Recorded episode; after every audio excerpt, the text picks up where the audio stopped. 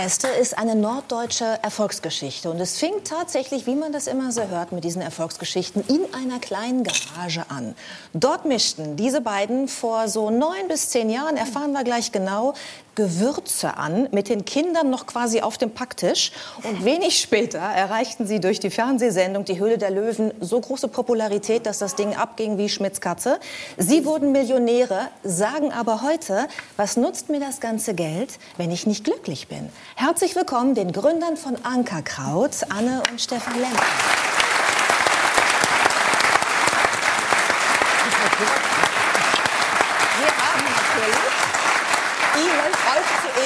Ein paar Gewürze jetzt hier ins Studio geholt. Und Giovanni hat ein unglaublich feines Näschen. Also so Frauenparfums, die gehen ihm tierisch auf die Nerven, wenn sie ihm nicht gefallen. Spürst du was in deiner Nase? Ich finde, so intensiv riecht es gar nicht. Ich fürchte vor den weiteren Gesprächen, weil ich so tief äh, beeindruckt bin und äh, jetzt auch schon seelisch und geistig verändert durch diese Gewürze, dass alles noch geschehen kann heute Abend. Nein, es riecht toll, wirklich. Also auch nicht penetrant. Wie ging es denn bei euch los mit äh, dem, dem Näschen für, für Gewürze? Also ich kann die übrigens riechen. Ich, ich, auch. Hier, wo ich sitze. da gewöhnt man sich irgendwann dran und ich rieche und schmecke auch sehr gut. Ähm, da muss ich ein bisschen zurückgehen in der Zeit, nämlich in meine Kindheit. Ich bin ähm, Kind von Entwicklungshelfern und ähm, mit zwei Jahren bin ich ausgereist nach Ostafrika und bin zurückgekommen mit 13 Jahren. Und diese Zeit in Afrika ähm, hatten wir unter anderem auch mal einen Koch und dieser Koch äh, hatte davor in einem pakistanischen Restaurant gekocht, hatte das da also gelernt. Und 1900. 19 ist er das? Wir haben hier gerade ein Foto. Mr. Ja, Tempo, Mr. das ist er, ja genau, genau, das ja, ist Mr. Tempo. Das ist unser alter Bus, mit dem wir immer unterwegs waren in der Savanne. Und ähm, äh, der, äh, ja, es gab in den 80ern in Afrika nichts. Ja, da gab es Wildfleisch und Gemüse so. Und ähm, damit das alles ein bisschen besser schmeckt, hat er dann ein bisschen indisch gekocht und ich hatte als Kind schon großes Interesse am Kochen und habe mich dann hab mir einen kleinen Stuhl genommen, habe mich mit an den Herd gestellt, war mit ihm auf dem Markt, habe die Sachen eingekauft und getrocknet und so habe ich ähm, in meiner Kindheit und Jugend quasi schon gelernt, wie man kocht. Ich wollte auch immer Koch werden habe es dann zum Glück nicht gemacht nach zwei Praktikas in Spitzenrestaurants, wo ich dann gemerkt habe, wo man nur angebrüllt wurde und beschimpft wurde, oder wie? Ja, man hat also äh, man fängt ja auch an, dass man da nur, äh, nur das Gemüse schält und ähm, alles riecht nachher nach Fett und das ist ein furchtbar anstrengender Job. Das muss man wirklich können und dafür war ich nicht gebaut.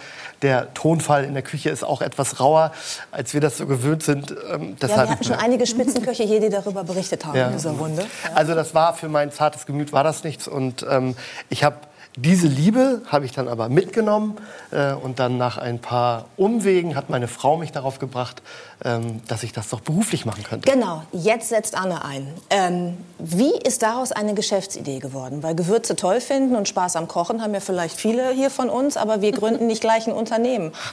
Also das ist eigentlich letztendlich eine ganz praktische Geschichte gewesen. Wir haben uns kennengelernt, ich habe ihn dann zu Hause besucht, bin in die Küche gegangen und dachte mir so, oh mein Gott, was ist denn das für ein Chaos hier?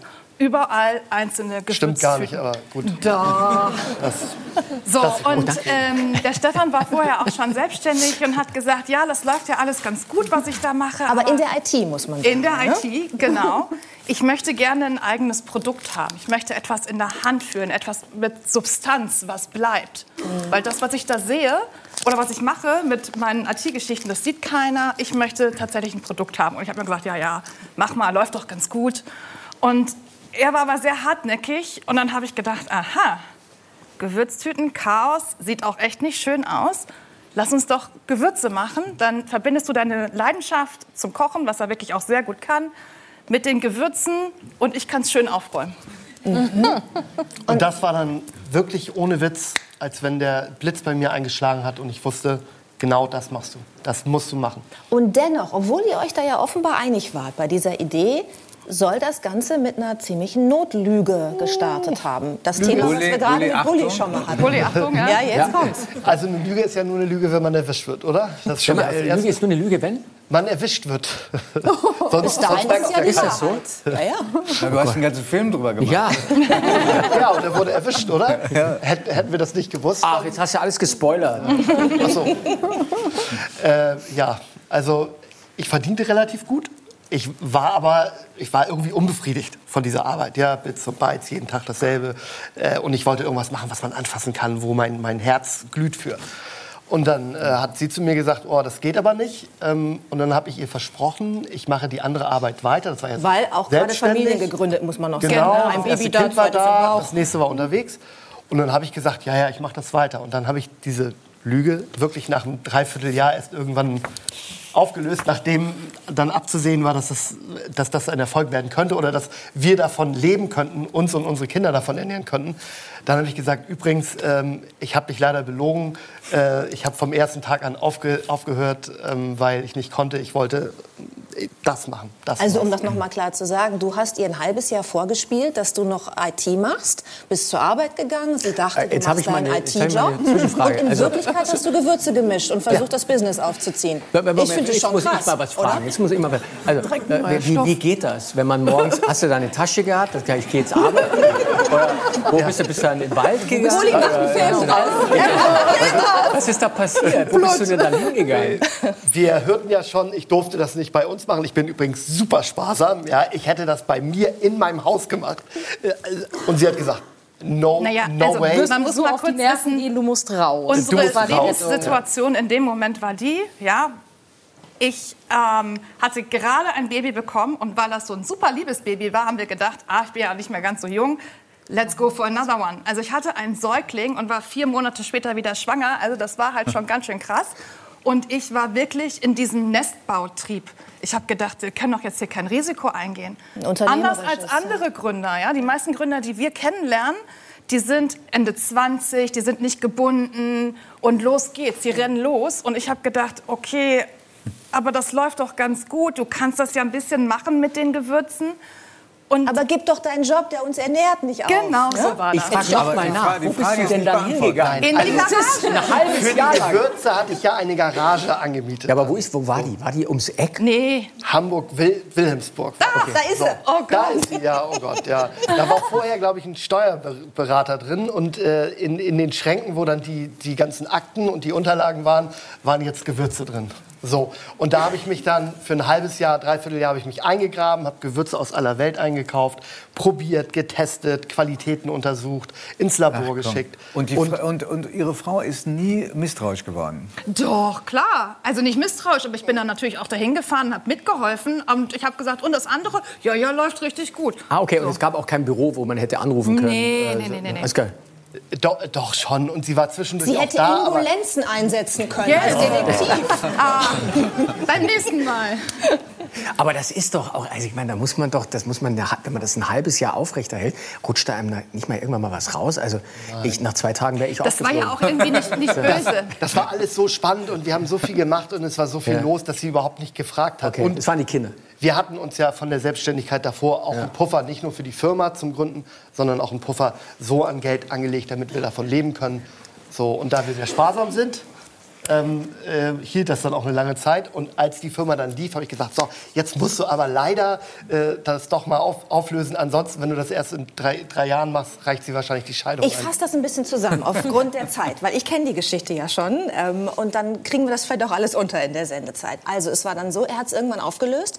Sie war ja sowieso schon die ganze Zeit mit drin, mit dem Gefühl, das ist hier nur ein Nebenerwerb.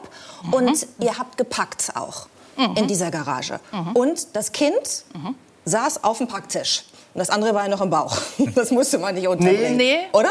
Nee, das, Klein, also das Baby war dann da, weil sowas dauert natürlich eine ganze Zeit. Er hat im Januar angefangen, Produkte entwickeln, ähm, Etiketten, Logo, also alles, was man halt wirklich so braucht. Wo drin fülle ich das ab? Wie fülle ich das überhaupt ab? Haushaltswaage, Glas drauf, Tara mit Hand bekleben. So haben wir das gemacht. Ah! Das sind, äh, das sind unsere beiden. Die Bilder kenne ich ja alle gar nicht. Mein Instagram-Account ist das. Okay. ähm, und ähm, das war dann so, ich weiß tatsächlich gar nicht, wo unser Sohn in dem Moment war, aber an Der Weihnachten war Tages Tagesmutter. hat sich Die Kinder das dann wurden relativ schnell abgeschoben, muss man sagen. Ja, ja. ja also. Was ja auch der Grund dafür ist, dass ihr es heute alles ein bisschen anders macht, genau. muss man gleich sagen. Nur um da noch hinzukommen, fasse ich ein bisschen zusammen. Okay. Also, die Tochter sag, stand jetzt mal du, ne, geht schneller. Natürlich. Also du hast da mitgeholfen beim ja. ähm, Pakete packen ja. und beim Versenden. Und dann kommt ja irgendwann dieser Moment, ne, wo man in der Garage ist und man merkt, ey, das funktioniert. Ich brauche Hilfe. Ich kann das alleine nicht mehr wuppen. Es gibt mehr Bestellungen, als ich alleine äh, packen kann. Äh, wie seid ihr an die ersten Mitarbeiter gekommen? Das ist ja für viele Unternehmen dann immer der erste richtig große Schritt. Also diesen äh, äh Moment, den kannte ich, nee, warte mal, den haben nicht wir entdeckt. Bulli, pass auf. Den Moment haben nicht wir entdeckt, sondern unser Postbote Liebling. Hallo Liebling, ganz liebe Grüße nach Marxen. Der heißt Liebling, so, ne? Also der heißt Liebling. Ja, ja, der hat das, also das ist sein Spitzname. Moment, also was, der, der Postbote heißt Liebling? Ja. Der, ja. man nennt ihn so. Ach so. Seine Frau nennt das wäre ein schöner so. Nachname. Ne? Er hat sich aber so vorgestellt. Hallo Herr Liebling. Hallo, Wenn der Herr Liebling zweimal klingelt. Und der, der kam bei mir immer so um zwölf und äh, hat dann gesehen, dass ich ganz emsig noch zwei, drei Sachen eingepackt habe, schnell. Und dann hat er gesagt, du, ich stelle meine Tour um. Wenn es hier abends einen Kaffee gibt, äh, komme ich hier um fünf her. Ich gesagt, super, toll, okay, dann komm um fünf her. So, irgendwann an Weihnachten, Riesenhaufen an Pakete. Ich sage, nee, du musst noch kurz warten. Und er hat gesagt, weißt du was, du brauchst einen Mitarbeiter. Ja? Habe ich gesagt, wie jetzt? Äh, das mache ich doch. Nee, nee. Du willst wachsen, du musst jemanden einstellen. Hat der Postbote gesagt. Hat der Postbote. Hat Und dann hat er gesagt, übrigens, ich habe auch jemanden, meine Frau. habe ich gesagt, ach, was, echt? Ja, dann soll die mal herkommen. Und ich weiß noch genau, ich war so nervös, schweißnasse Hände. Ich saß da, ich sah sie auf den Hof fahren und ich habe gedacht, oh nein, das ist sie. Deine erste Mitarbeiterin. Und dann äh, stieg sie aus dem Auto aus und dann habe ich gesehen, dass sie auch ein bisschen auf, aufgeregt war. Und dann mache ich die Tür auf ähm, und dann äh, steht sie da, hallo, ich bin Melli. Und sage ich, du, ich bin viel nervöser als du. Komm einfach rein und hilf mir, du bist auf jeden Fall eingestellt. Und deshalb ganz liebe Grüße an Melli, äh, die ist heute immer noch da und äh, wir sind sehr glücklich. Ja. Und äh, hat sich die Sparsamkeit auch übertragen auf die, ähm, das Gehaltsangebot? Ja. äh, das war immer, also man hat gesagt, bei, bei uns arbeitet man gerne, aber nicht fürs Geld. Okay. Hulala. Ja, ist doch was frei. Um in, in, der Sprache, Ihrer Sprache zu bleiben, scharf, die Maxime. Ja. ja, man muss, also wenn man äh, so ein junges Unternehmen ähm, irgendwie entwickelt, dann muss man auch an allen Ecken und Enden sparen und feilen. Und ich habe mir zum Beispiel auch erst nach drei Jahren äh, Lohn, Lohn, Lohn ausbezahlt. Ja, da hatten wir schon zehn Kollegen und Kolleginnen, bevor wir uns selber Lohn ausgezahlt haben. Ich, ich grätsch noch mal rein, ne, um die Geschichte ein bisschen mhm. weiterzutreiben. Ja. Also ihr habt, wart dann schon erfolgreich, ihr hattet eure Mitarbeiter und dann kam es zu der Idee, mitzumachen bei die Höhle der Löwen mhm. und einen Investor zu suchen, der einsteigt. Es ist auch jemand eingestiegen, Frank Thelen, der mhm. auch schon hier zu Gast war bei 3 nach 9 und erzählt hat, auch über die Investments. Mhm. Ähm, und dann ging es richtig ab. Mittlerweile seid ihr in 6000 Geschäften europaweit. Ein bisschen mehr, glaube ich, aber ja. Das ist die letzte Zahl, die ich gefunden habe. Wahrscheinlich hatte sie sich potenziert in den letzten Tagen noch mal. Also europaweit ähm, vertreten. Ähm, wann war der Moment in dieser Geschichte, die ich jetzt sehr stark zusammengefasst habe, wo ihr gesagt habt, jetzt haben wir es geschafft? Nie. Weil ganz Doch, heute. Ehrlich, ja. Jetzt, wo wir hier sitzen. Und das sagt. Merkt, merkt ich das plötzlich. Naja, Nein, also es ist so, wir sind so schnell gerannt dass wir das gar nicht gemerkt haben. Immer weiter, immer weiter, schneller, schneller, nicht langsamer werden, nicht drumherum gucken. Und natürlich waren zwischendurch Momente, wo unsere Eltern zu uns gesagt haben, Mensch, das läuft ja super. Aber uns blieb gar nicht die Zeit, das wirklich zu realisieren, sondern man sieht das irgendwie so ein bisschen von außen. Und wenn ich, das, wenn ich unsere eigene Geschichte höre, denke ich, wow, krass. Und dann denke ich so, das sind ja wir. Also letztendlich so richtig realisiert, wie gut das gelaufen ist und wie dankbar wir dafür sind und auch demütig, weil das, was bei uns passiert ist, kann man jetzt sagen, wir sind super Typen, haben wir alles spitze gemacht, aber da gehört sehr viel Glück zu, sehr viel Fügung und dessen sind wir uns bewusst. Und in unserem Leben lief nicht immer alles so gerade, sondern ähm, da ist auch sehr viel Verzicht dabei und äh, schlimme Dinge, die halt auch irgendwie passiert sind. Genau, und. Ähm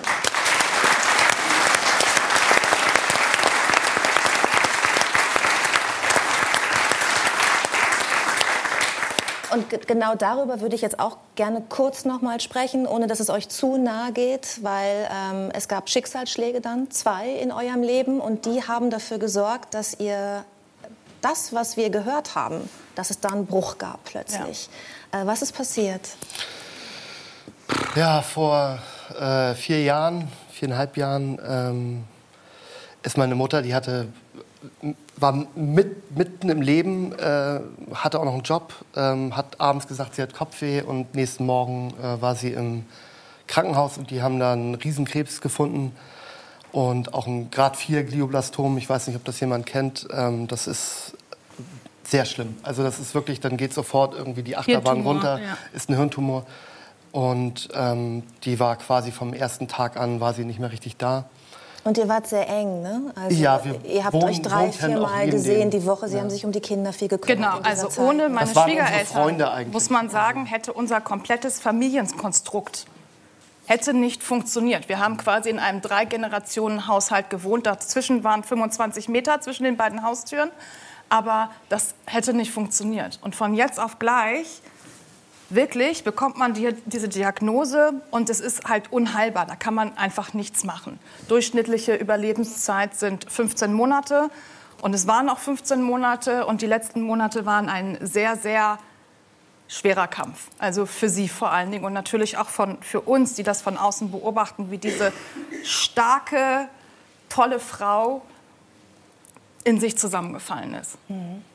Die beiden waren eigentlich die ersten Angestellten, wenn man das mal so ja, richtig ehrlich haben mitgeholfen. Weil die auf die Kinder aufgepasst haben. So, um das dann zusammenzufassen, das war wirklich natürlich ganz furchtbar. Und dann hat mein Schwiegervater, der sich wirklich herzerwärmend um seine Frau gekümmert hat, ist mit ihr drei Monate ins Hospiz gezogen, ähm, hat sich erholt, zwei, drei Monate. Und dann waren wir auf unserer ersten Reise wieder, haben gesagt, kannst du bitte auf die Kinder aufpassen? Wir müssen zu einem Job nach Bochum. Ja, mache ich. Und äh, an dem Abend musste er auch den Krankenwagen rufen, weil er gedacht hat, er hat die Kinder vor dem Fernseher abgestellt, hat gemerkt, mit ihm stimmt was nicht. Lange Rede, kurzer Sinn, dieselbe Diagnose. Und das ist statistisch gesehen unmöglich. Mhm. Ihr, habt dann, ihr habt in sehr kurzer Zeit, also du, deine Mutter und deinen Vater verloren. Und nichts war mehr wie vorher. Welche Fragen habt ihr euch da gestellt? Was hat das mit euch gemacht und eurem Geschäft? Also ganz Leben? zuallererst mal ganz persönlich für mich, dass ich natürlich denke, äh, die beiden, äh, also zwei Menschen, von denen ich quasi abstamme, äh, kriegen dieselbe Krankheit. Ähm, bei jedem Kopfschmerzen haben wir beide dann auch gedacht, okay, jetzt, jetzt kommt der Knall. Äh, man kriegt also einfach eine furchtbare Angst, dass man stirbt und dass das Leben um ist. Und dann fängt man an, sich wirklich auch substanziell Gedanken zu machen über das Leben, über den Sinn des Lebens. Und das, ich habe ja gerade gesagt, dass meine Mutter in einem Zungenschlag quasi nicht mehr da war. Mhm. Ja? Was passiert da, wenn man stirbt? Ja, und vielleicht, ich meine, jeder von uns verliert die Eltern. Äh, und hoffentlich, weil sonst verlieren die Eltern einen nämlich, was noch schlimmer ist. Das Gefühl kennen wir also, also hoffe ich. Und das ist einfach ein Riesenknall. Und das hat bei uns wirklich auch was, ähm, auch was aus, ausgelöst. Und zwar hauptsächlich, ich war vorhin bei den Kindern, dass wir gesagt haben, wir müssen uns jetzt um die Kinder kümmern. Es kann nicht sein, dass wir dreimal die Woche irgendwie irgendwo in Deutschland unterwegs sind und irgendjemand die Kinder irgendwo betreut. Jetzt ist Ende, jetzt kümmern wir uns um die Kinder, um die Ausbildung der Kinder äh, und wir sind für die da. Machen mit denen Urlaub, machen mit denen Spaß, Sport. Und das war der, Punkt, ja, wo wir dann, wo dann quasi auch klar war, dass wir irgendwas in der Firma ändern müssen, weil wir beide, ich sag mal, 80 Stunden oder so die Woche hatten und mhm. das geht nicht. Ich fasse jetzt wieder. Äh, also das passt nicht zusammen. Mm, ich fasse jetzt wieder ein bisschen zusammen. Ähm, um diese Zeit zu, zu, zu überbrücken. Ähm, ihr habt dann die Entscheidung getroffen, euch ein bisschen aus dem operativen Geschäft zurückzuziehen und euch mehr zu kümmern um die Familie und habt das Unternehmen verkauft an Nestlé und musste dann hattet wieder einen Struggle, wie man sagt, also einen kleinen Kampf, weil euch eure Fans und Kunden das sehr übel genommen haben, dass ihr an diesen großen Lebensmittelkonzern verkauft habt. Das war so ein bisschen auch die David gegen Goliath-Geschichte und jetzt verkauft David an Goliath und so. Wie sehr hat euch das belastet, dass ihr da jetzt auch noch diesen Kampf auszustehen hattet? Also erstmal muss man sagen, dass wir eine unheimlich große Verantwortung hatten oder haben Nicht nur uns gegenüber, unseren Kindern gegenüber, sondern auch unseren Kollegen und Kolleginnen gegenüber. Und wir haben irgendwann, ich habe ja gerade gesagt, wir sind die ganze Zeit gerannt, haben wir uns angeguckt und haben überlegt, sind wir eigentlich noch die Richtigen für diesen Job? Weil wir haben das aufgebaut in der Garage. Oh ja, sieht ganz schön aus. Nehmen wir mal. Oh, schmeckt lecker. Ja, let's do it. Aber sind wir die Richtigen, die diese 250 Menschen, die Familien ernähren? Und das war halt so ein Punkt, wo wir ähm, so viele Mitarbeiter hatten genau, genau, ne? genau, wo wir zwei Geschäftsführer eingesetzt haben und wo wir dann halt auch nach dieser Geschichte mit Stefans Eltern und wo unser Blick und der Sinn auf das Leben sich halt irgendwie geändert hat, wo wir gesagt haben, jetzt suchen wir jemanden, der ein starker Partner an unserer Seite ist und der auch in schwierigen Zeiten, und wir sind jetzt gerade in äh, wahrlich schwierigen Zeiten, ähm, zur Seite steht. Und ähm, genau, und dann ging das los. Und natürlich ist uns das negative Feedback, also ich meine, hat man gerade gemerkt, wir sind unheimlich emotionale Menschen, die ihr Herz auf der Zunge tragen, was manchmal auch ein bisschen schwierig sein kann. Ja. Aber natürlich ist uns das super nahe gegangen und haben wir nicht gedacht, ach, ist uns doch egal, was ihr alle sagt, sondern es war ganz furchtbar. Natürlich war das ganz furchtbar. Aber letztendlich muss man Entscheidungen treffen mit, wir haben das für uns abgewogen. Und für uns war das die absolut richtige und auch vor allen Dingen, wenn man jetzt auf die wirtschaftliche Situation schaut, äh, mit Luxusgütern und so weiter, und da zählt unser Produkt zu, nach wie vor genau die richtige Entscheidung gewesen, oder? Geht es euch besser jetzt? Jetzt geht es uns langsam besser. Trotzdem ähm, war das für uns beide auch wirklich schwer, ähm, weil wir auch ja, nicht so richtig damit klarkamen, weil wir Nestlé als ganz anderes Unternehmen kennengelernt haben, weil wir natürlich erstmal den Kontakt mit den Menschen hatten da. Mhm. Und das ist furchtbar international, alle tragen T-Shirts, wirklich toller Laden. Ja? Und uns dann damit beschäftigt haben, natürlich auch im Internet gesucht haben und gemerkt haben, uh, das ist ja sehr kontrovers, ja? aber dann auch die Frage an die gestellt haben und gesagt haben, Leute, was steht hier? Ja, erklärt uns das mal. Und ähm, ich habe für mich dann so gemerkt, dass Nestlé in den letzten Jahren irgendwie das Schaf im Wolfspelz geworden ist, ja, die äh, bei diversen objektiven ähm, äh, Dingen, wie zum Beispiel der Dow Jones Nachhaltigkeitsindex... Du bist total in der Verteidigungshaltung ja. von Nestlé. Na, das ist ja, aber muss ich ja auch... ich habe nee, ja hab dich gefragt, wie es euch jetzt geht, ja. als Familie. Muss, ja, aber man fragt mich das immer und äh, das ist halt auch ein guter Ort, um das mal zu sagen, dass ich wirklich davon überzeugt bin, dass es ein super nachhaltiges Unternehmen ist und eine tolle Heimat für uns.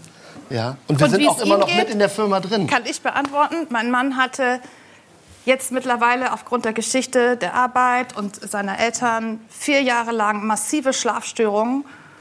Und inzwischen, er hat auch gerade, muss ich sagen, er hat gerade gegähnt. Ja, es liegt nicht an euch, sondern es liegt einfach daran, er schläft überall ein. Wirklich, also seit es quasi wir nicht mehr operative Geschäftsführer sind, ich gucke mich um, er sitzt da und schläft. Und das nehme ich ihm gar nicht böse, sondern ich, ich freue mich, dass er die Ruhe wieder gefunden hat und zu sich selber zurückkehrt und ähm, jetzt vielleicht mal ein bisschen durchatmen kann und die Zeit mit unseren Kindern genießt. Ja, also ich glaube, wie der Konzern Nestlé am Ende einzuschätzen ist, können wir jetzt in dieser Runde nicht mehr klären. Da hätte ich auch gerne noch mal Ihre Meinung gehört. Aber was ich äh, wirklich Glück zu schätzen weiß, ist die Ehrlichkeit, mit der ihr über eure Erfolgsgeschichte sprecht. Und ich finde, vor dieser Erfolgsgeschichte kann man nur den Hut ziehen. Ich finde es toll, dass ihr an euch geglaubt habt Dankeschön. und äh, dass ihr das durchgezogen habt. Und ich freue mich sehr, dass ihr hier bei uns zu Gast seid. Danke. Danke.